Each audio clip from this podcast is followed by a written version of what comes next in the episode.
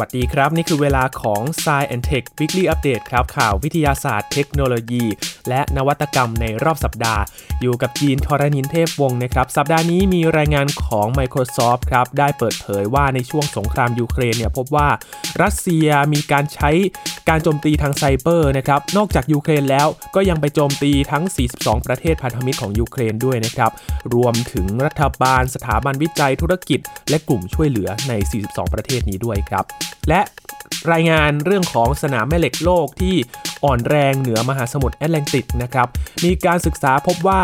ยังไม่ใช่สัญญาณเตือนถึงหายนะครับ เพราะฉะนั้นยังวางใจได้อยู่สถานการณ์ เป็นการเปลี่ยนแปลงทางธรรมชาติเท่านั้นครับ และไปดูบริษัทรถไฟในญี่ปุ่นนะครับ เผยการใช้พลังงานสะอาด ที่จะมาขับเคลื่อนรถไฟรุ่นใหม่นะครับ เป็นการลดการปล่อยมลพิษ และใช้พลังงานสะอาดล้วนๆเลยครับ ทั้งหมดนี้ติดตามได้ใน Science and Tech Weekly Update สัปดาห์นี้ครับ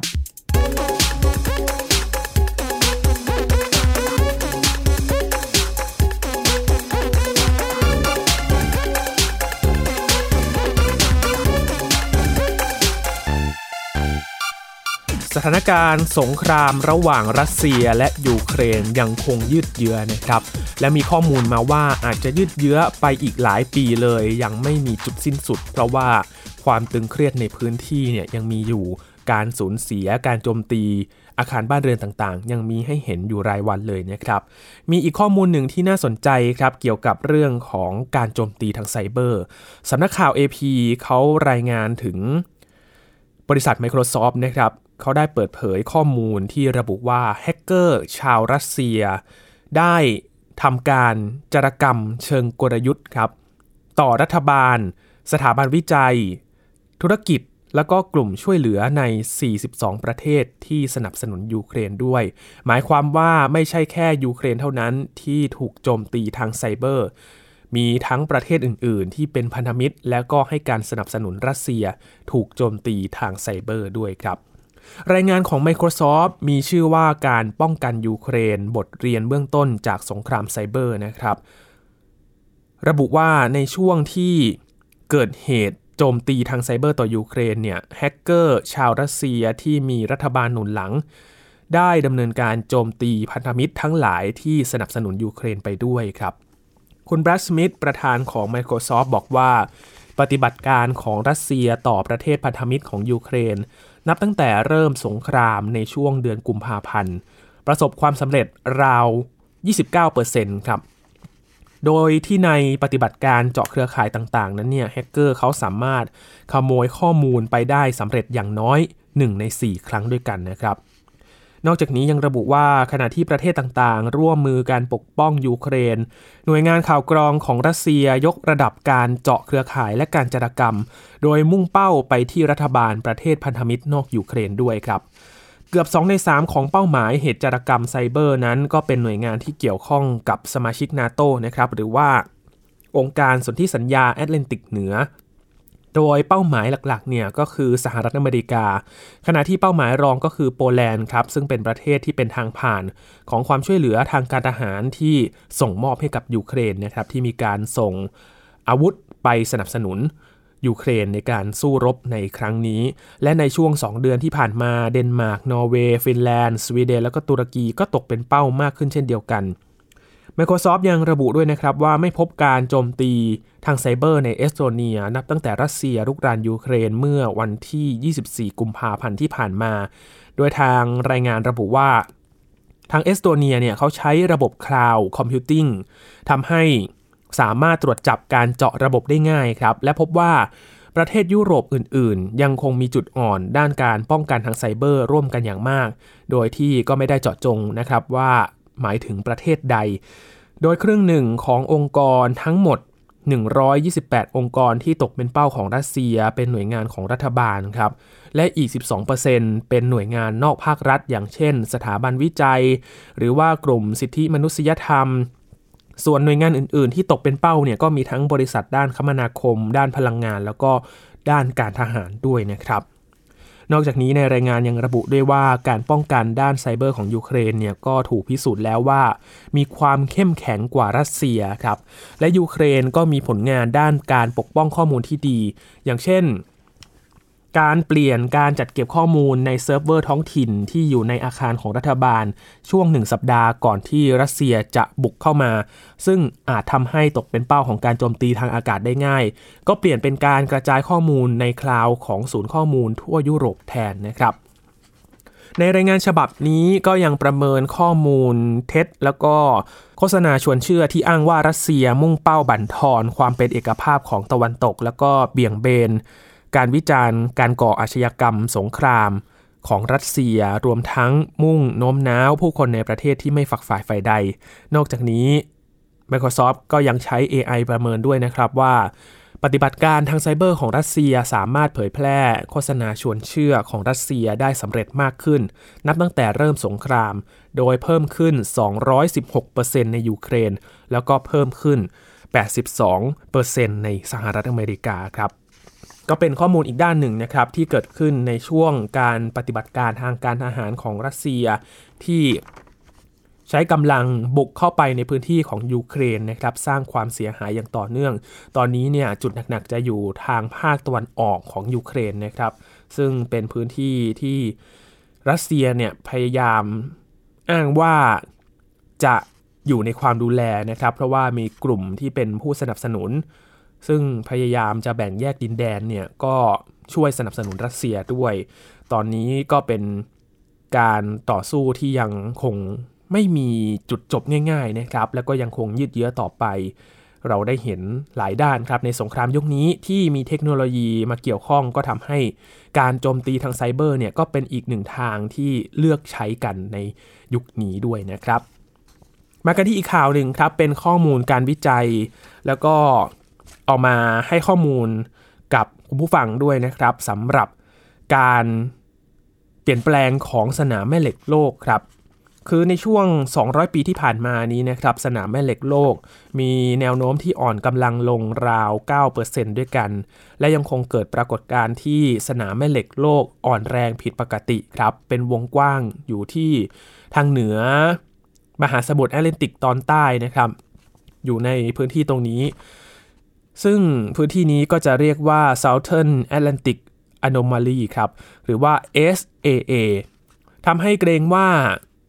อาจจะเป็นสัญญาณเตือนถึงหายนะหรือเปล่า เนื่องจากขั้วแม่เหล็กโลกทั้งสองเตรียมที่จะพลิกกลับ และก็สลับกันในไม่ช้า ก็จะส่งผลให้เกิดการเปลี่ยนแปลงทำให้มีรังสีอันตรายเข้ามาถึงพื้นดินหรือเปล่านะครับ แต่การศึกษาล่าสุด ของทีมนักวิจัยของมหาวิทยาลัยลุนของสวีเดนเขาชี้ว่า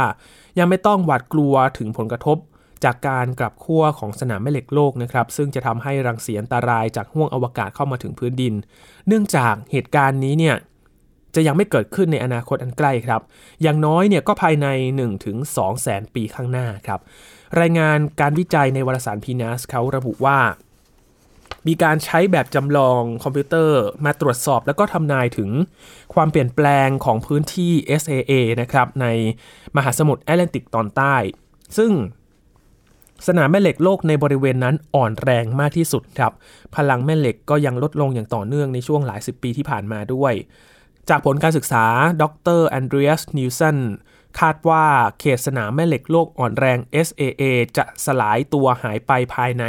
300 ปีข้างหน้าอย่างแน่นอนครับ เนื่องจากมันเป็นปรากฏการธรรมชาติตามวงจรการเปลี่ยนแปลงของพลังแม่เหล็กโลก ซึ่งเกิดได้ทุกๆ 200ถึง300 ปี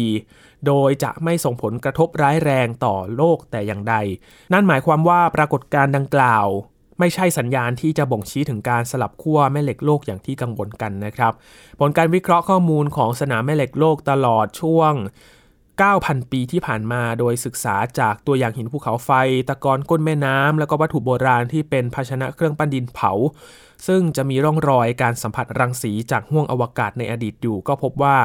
พลังความแข็งแกร่งของสนามแม่เหล็กโลกผันผวนขึ้นลงอยู่เสมอครับทำให้วัตถุบนพื้นโลกได้รับรังสีจากห้วงอวกาศ ในระดับความเข้มข้น มากน้อยแตกต่างกันในแต่ละช่วงเวลา ทั้งที่ไม่มีการสลับขั้วของแม่เหล็กโลกเกิดขึ้นแต่อย่างใด ผลการตรวจสอบก็ยังพบว่าพื้นที่ SAA ในมหาสมุทรแอตแลนติกตอนใต้นั้น ถือกำเนิดขึ้นตั้งแต่ 1,600 ปีก่อนคริสตกาลนะครับ และจะสูญสลายไปในอีกไม่กี่ร้อยปีข้างหน้าทำให้มันอาจมีอายุยืนสูงสุดได้ราว 4,000 ปี ก่อนที่สนามแม่เหล็กโลกในบริเวณดังกล่าว และสนามแม่เหล็กโลกโดยรวมจะกลับมาฟื้นความแข็งแกร่งขึ้นมาอีกครั้งหนึ่งนะครับ เพราะฉะนั้นยังไม่ต้องกังวลถึงเหตุการณ์ที่จะเกิดสนามแม่เหล็กโลก กลับขั้วกันและส่งผลกระทบ ต่อโลกของเราต่อการใช้ชีวิตนะครับ ซึ่งยังไม่เกิดขึ้นเร็วๆนี้แน่นอน แต่ว่าเหตุการณ์ที่สนามแม่เหล็กโลกอ่อนแรง จากการศึกษาก็พบว่าเป็นการเปลี่ยนแปลงตามธรรมชาติของสนามแม่เหล็กโลกนะครับ ก็มีทั้งอ่อนแรง มีทั้งมีความแข็งแรงตามช่วงเวลาของมันนั่นเองครับ กลับมาที่ในพื้นโลกของเรากันนะครับไปดูที่ญี่ปุ่นกันครับ ในช่วงนี้หลาย ๆ ที่เนี่ยเขาพยายามที่จะใช้พลังงานสะอาดกันมากขึ้นนะครับ เช่นเดียวกับที่ ญี่ปุ่นครับบริษัทการรถไฟโตคิวเขาบอกว่าขณะนี้ทางบริษัทเขาใช้พลังงานหมุนเวียนเท่านั้นนะครับในการขับเคลื่อนรถไฟ ซึ่งหมายความว่า เครือข่ายรถไฟขนาดใหญ่ของโตเกียวทั้งในและก็รอบๆกรุงโตเกียวเนี่ยก็จะไม่ปล่อยก๊าซคาร์บอนไดออกไซด์ออกมาเลย โดยการเปลี่ยนแปลงนี้เนี่ยเริ่มขึ้นมาตั้งแต่เมื่อวันที่ 1 เมษายนที่ผ่านมาแล้วครับบริษัทโตเกียวเนี่ยมีพนักงานอยู่ กว่า 38,000 คนนะครับ มีรางรถไฟยาว 100 กิโลเมตร ที่สามารถให้บริการผู้คนได้วันละ 2 ล้าน2แสนคน ซึ่งการรถไฟของโตเกียวเนี่ยถือเป็นการเชื่อมต่อโตเกียวกับเมืองใกล้เคียงอย่างโยโกฮาม่าด้วยนะครับ นอกจากนี้โตเกียวยังเป็นผู้ให้บริการรถไฟรายแรก ในญี่ปุ่นที่บรรลุเป้าหมายการปล่อยก๊าซคาร์บอนเป็นศูนย์ โดยระบุว่าก๊าซคาร์บอนไดออกไซด์ที่ลดลงนี้เทียบเท่ากับปริมาณการปล่อยก๊าซเรือนกระจก โดยเฉลี่ยต่อปีของชาวญี่ปุ่น 56,000 ครัวเรือนด้วยครับคุณนิโคลัสลิตเติลผู้อำนวยการด้านการศึกษาทางรถไฟที่มหาวิทยาลัย มิชิแกนสเตทยกย่องโตคิว ที่ส่งเสริมการใช้พลังงานหมุนเวียน แต่ก็เน้นย้ำว่าการพัฒนาวิธีการสร้างพลังงานหมุนเวียนก็เป็นสิ่งสำคัญด้วยนะครับ และ การเพิ่มการผลิตไฟฟ้าจากแหล่งพลังงานหมุนเวียนก็จะเป็นการต่อสู้ในระยะยาวครับคำถามที่ตามมาก็คือ การที่โตคิวเปลี่ยนไปใช้พลังงานหมุนเวียนนี้ เป็นเพียงการรณรงค์เพื่อประชาสัมพันธ์ที่ดีหรือไม่ หรือว่าโตคิวกำลังดำเนินไปในทิศทางที่ถูกต้องต่อสิ่งแวดล้อม คนเรียวทาคางิครับศาสตราจารย์ที่มหาวิทยาลัยโคคาคุอิน ซึ่งเป็นผู้เชี่ยวชาญด้านระบบรางไฟฟ้า บอกว่าคำตอบนั้นไม่ง่ายครับ เนื่องจากผลประโยชน์ด้านสิ่งแวดล้อมที่มากขึ้นนั้น น่าจะมาจากการเปลี่ยนสายรถไฟที่ใช้เชื้อเพลิงดีเซลในชนบทไปใช้พลังงานไฮโดรเจน หรือว่าการเปลี่ยนไปใช้รถยนต์ไฟฟ้า แต่การเปลี่ยนแปลงของโตคิวนั้นก็ถือว่ายังดีกว่าไม่ทำอะไรเลยครับ คุณโยชิมาสะคิตาโนะครับเป็นเจ้าหน้าที่ของโตคิว บอกว่าทางบริษัทเขามีแผนดำเนินการส่งเสริมพลังงานสะอาดให้มากขึ้นด้วย ขั้นตอนดังกล่าวก็มีความสำคัญต่อญี่ปุ่นด้วยนะครับซึ่งเป็นประเทศที่ปล่อยมลพิษคาร์บอนมากที่สุดเป็นอันดับที่ 6 ของโลก ในการจะบรรลุเป้าหมายเป็นกลางทางคาร์บอนภายในปี 2050 ครับ สถาบันนโยบายพลังงานที่ยั่งยืนของญี่ปุ่น ให้ข้อมูลว่าไฟฟ้าในญี่ปุ่นที่มาจากแหล่งพลังงานหมุนเวียนมีอยู่ราว 20%เท่านั้นนะครับ ซึ่งยังตามหลังประเทศนิวซีแลนด์อยู่มาก โดย 84%ของพลังงานที่ใช้ในประเทศนี้มาจากแหล่งพลังงานหมุนเวียน และนิวซีแลนด์ก็หวังว่าจะสามารถทำให้เป็น 100%ภายในปี 2035 ครับ หรือว่าอีกประมาณ 10 กว่าปีข้างหน้านี้ ตามรายงานของโตเกียวอิเล็กทริกพาวเวอร์ครับ บริษัทสาธารณูปโภค ที่ให้บริการไฟฟ้าและจัดหาแหล่งพลังงาน ให้ข้อมูลว่ามีแหล่งพลังงานหมุนเวียนที่ใช้ขับเคลื่อนรถไฟโตเกียวก็คือรถไฟพลังน้ำพลังงานความร้อนใต้พิภพ พลังงานลม และก็พลังงานแสงอาทิตย์ครับ นับตั้งแต่เกิดภัยพิบัตินิวเคลียร์ที่ฟุกุชิมะเมื่อปี 2011 นะครับ ญี่ปุ่นก็ได้ปิดโรงไฟฟ้านิวเคลียร์เกือบทั้งหมด และมีการใช้โรงไฟฟ้าถ่านหินเพิ่มขึ้น ญี่ปุ่นเขาได้ตั้งเป้าที่จะให้พลังงาน 36-38%ของประเทศมาจากแหล่งพลังงานหมุนเวียนภายในปี 2030 นะครับ นี่ก็เป็นความตั้งใจที่จะลดการปล่อยก๊าซคาร์บอนไดออกไซด์ให้น้อยลงจากการใช้พลังงานหมุนเวียนนะครับที่จะมาขับเคลื่อนต่างๆ ซึ่งหลักสำคัญเลยก็คือ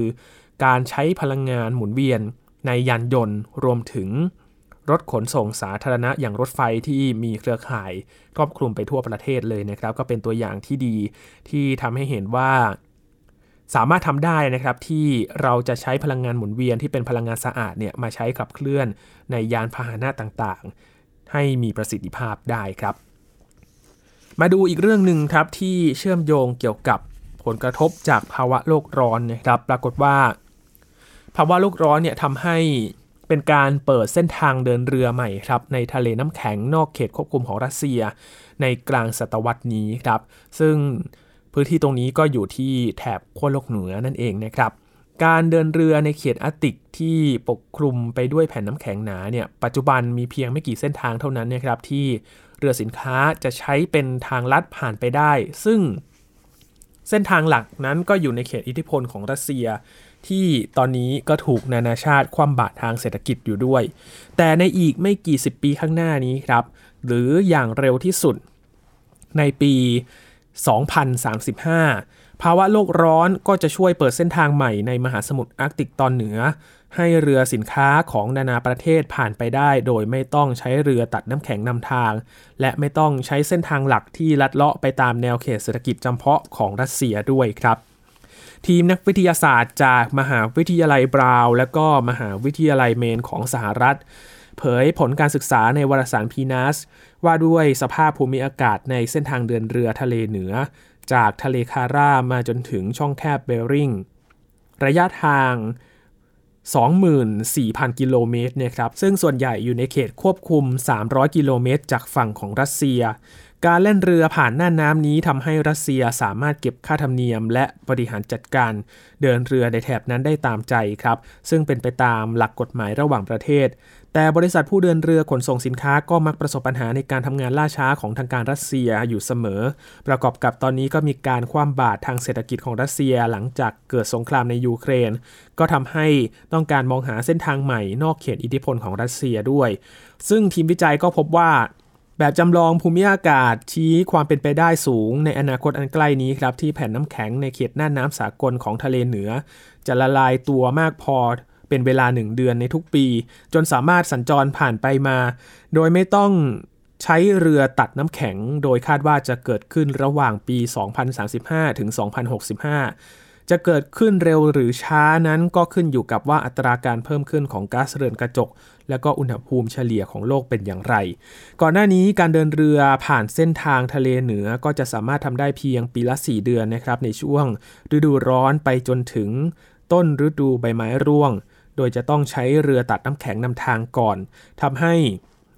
บริษัทขนส่งต้องเสียค่าใช้จ่ายค่อนข้างสูงเลยครับ แม้จะเป็นเส้นทางที่สั้นแล้วก็รวดเร็วกว่า การเดินเรือผ่านคลองซูเอซถึง 30%ก็ตาม แต่ภาวะโลกร้อนที่ทำให้อุณหภูมิในฤดูร้อนสูงกว่า 30 องศาเซลเซียส ก็กำลังทำให้ข้อจำกัดนี้หมดไปนะครับ โดยในปี 2016 สถาบันบริหารธุรกิจโคเปนเฮเกนก็ชี้ว่าการใช้เส้นทางเดินเรือผ่านทะเลเหนือ จะเริ่มคุ้มทุนประมาณปี 2040 หากน้ำแข็งยังละลายต่อเนื่องด้วยอัตราความเร็วในปัจจุบันเมื่อปี 2017 ที่ผ่านมาครับ เรือบรรทุกก๊าซธรรมชาติเหลวคริสตอฟเดอ มาร์เจอรี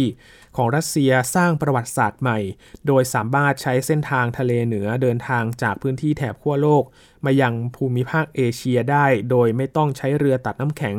แล่นนำเป็นครั้งแรกของโลก แต่นักอนุรักษ์สิ่งแวดล้อมก็เตือนนะครับว่าการเดินเรือในน่านน้ำดังกล่าวเนี่ยยังคงมีความเสี่ยงสูง ที่จะชนกับภูเขาน้ำแข็ง ซึ่งอาจทำให้มีการรั่วไหลของน้ำมัน รวมทั้งไอเสียจากเครื่องยนต์ที่แล่นผ่านจำนวนมากขึ้น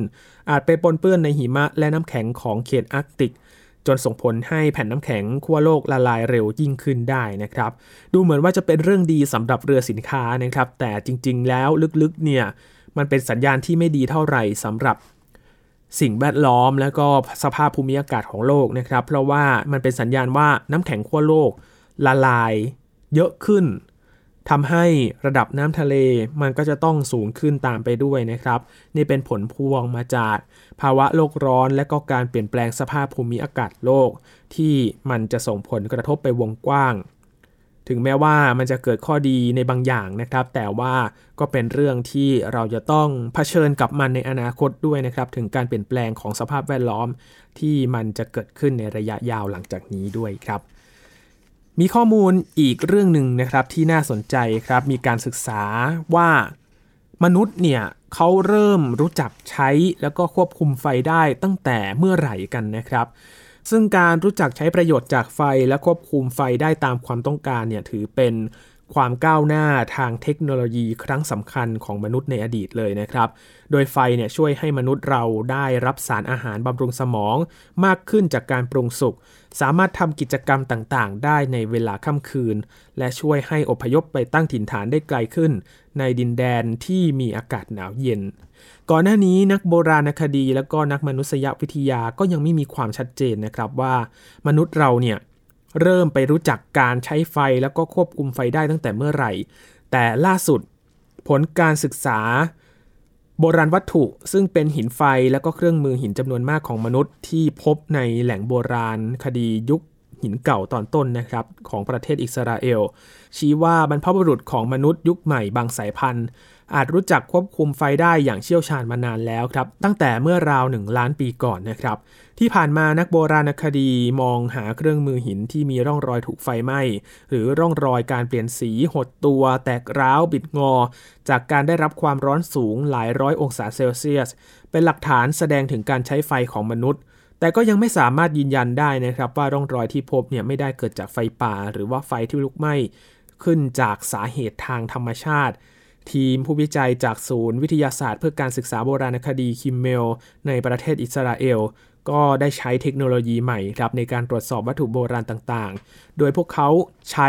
เทอร์โมมิเตอร์ปัญญาประดิษฐ์นะครับที่เป็นอุปกรณ์วัดอุณหภูมิความร้อนอัจฉริยะ ซึ่งสามารถวิเคราะห์องค์ประกอบของสารต่างๆ ในวัตถุโบราณได้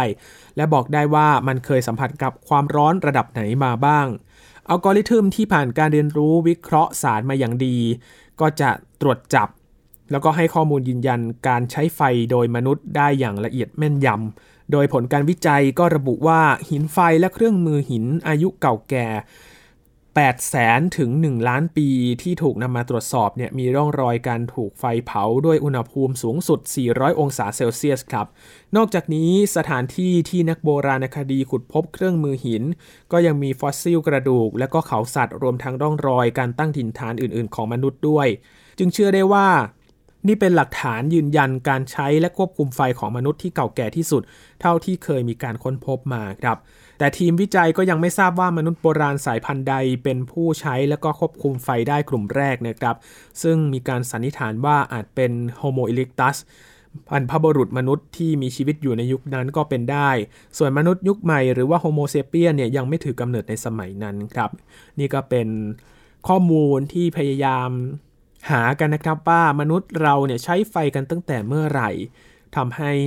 เราเนี่ยนำประโยชน์จากไฟมาใช้ทั้งการหุงหาอาหาร การให้ความสว่าง หรือว่าให้ความร้อนต่างๆได้ จนถึงปัจจุบันนี้นะครับ ก็ถือว่าสร้างประโยชน์ให้กับเราเป็นอย่างดีเลยครับ ปิดท้ายวันนี้ครับ พาไปดูนวัตกรรมสำหรับคนที่อยากปลูกต้นไม้ แต่รู้สึกว่าไม่มีเวลาดูแลกันสักเท่าไหร่นะครับ นี่อาจจะเป็นความหวังใหม่ที่ให้คนที่อยากจะปลูกต้นไม้ แบบมือไม่ถึงนะครับ มือไม่ดีปลูกอะไรก็ตายหมด สามารถปลูกต้นไม้ได้นะครับ นั่นคือกระถางต้นไม้อัจฉริยะปิโกแม็กซ์ครับจะช่วยรดน้ำต้นไม้ให้แล้วก็ ให้แสงกับต้นไม้ได้ด้วยนะครับ โดยคนปลูกไม่ต้องใช้เวลากับมันมากครับในการดูแล และที่สำคัญต้นไม้ก็ไม่ตาย แล้วก็เติบโตขึ้นเป็นต้นไม้ที่สวยงามอย่างที่ต้องการได้ด้วยครับการปลูกต้นไม้นั้นถือว่าเป็นกิจกรรมหนึ่งที่ต้องอาศัยเวลาและการดูแลเอาใจใส่เป็นอย่างดีเลยนะครับ หากคนปลูกมีเวลา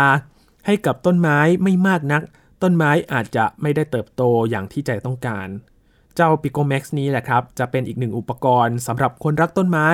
ที่จะช่วยดูแลต้นไม้แทนคนปลูกได้อย่างค่อนข้างสมบูรณ์แบบเลยทีเดียวครับ เพราะอย่างน้อยเนี่ยก็ช่วยให้น้ำและก็แสงสว่างที่จำเป็นสำหรับการเติบโตของต้นไม้เป็นอย่างดี แม้ว่าจะมีเวลาในการดูแลน้อย ต้นไม้ก็จะไม่แห้งเหี่ยวอย่างแน่นอนครับ อุปกรณ์ช่วยปลูกต้นไม้ตัวนี้นะครับมีที่มาจากโครงการระดมทุน Kickstarter ที่มีผู้สนับสนุนเป็นจำนวนมาก โดยตัวอุปกรณ์ก็จะทำหน้าที่คล้ายกระถางต้นไม้ เหมาะสำหรับคนที่ชอบปลูกต้นไม้ขนาดเล็กภายในบ้านครับอย่างเช่น ผักสวนครัวพืชสมุนไพร หรือต้นไม้ขนาดเล็กที่สามารถนำมาปลูกในที่ร่มได้ทำให้ผู้ใช้เลือกและกำหนดได้ว่าจะปลูกต้นไม้ที่ไหนก็ได้ โดยไม่ต้องกังวลว่าจะลืมรดน้ำหรือมีแสงสว่างไม่เพียงพอสำหรับต้นไม้ครับ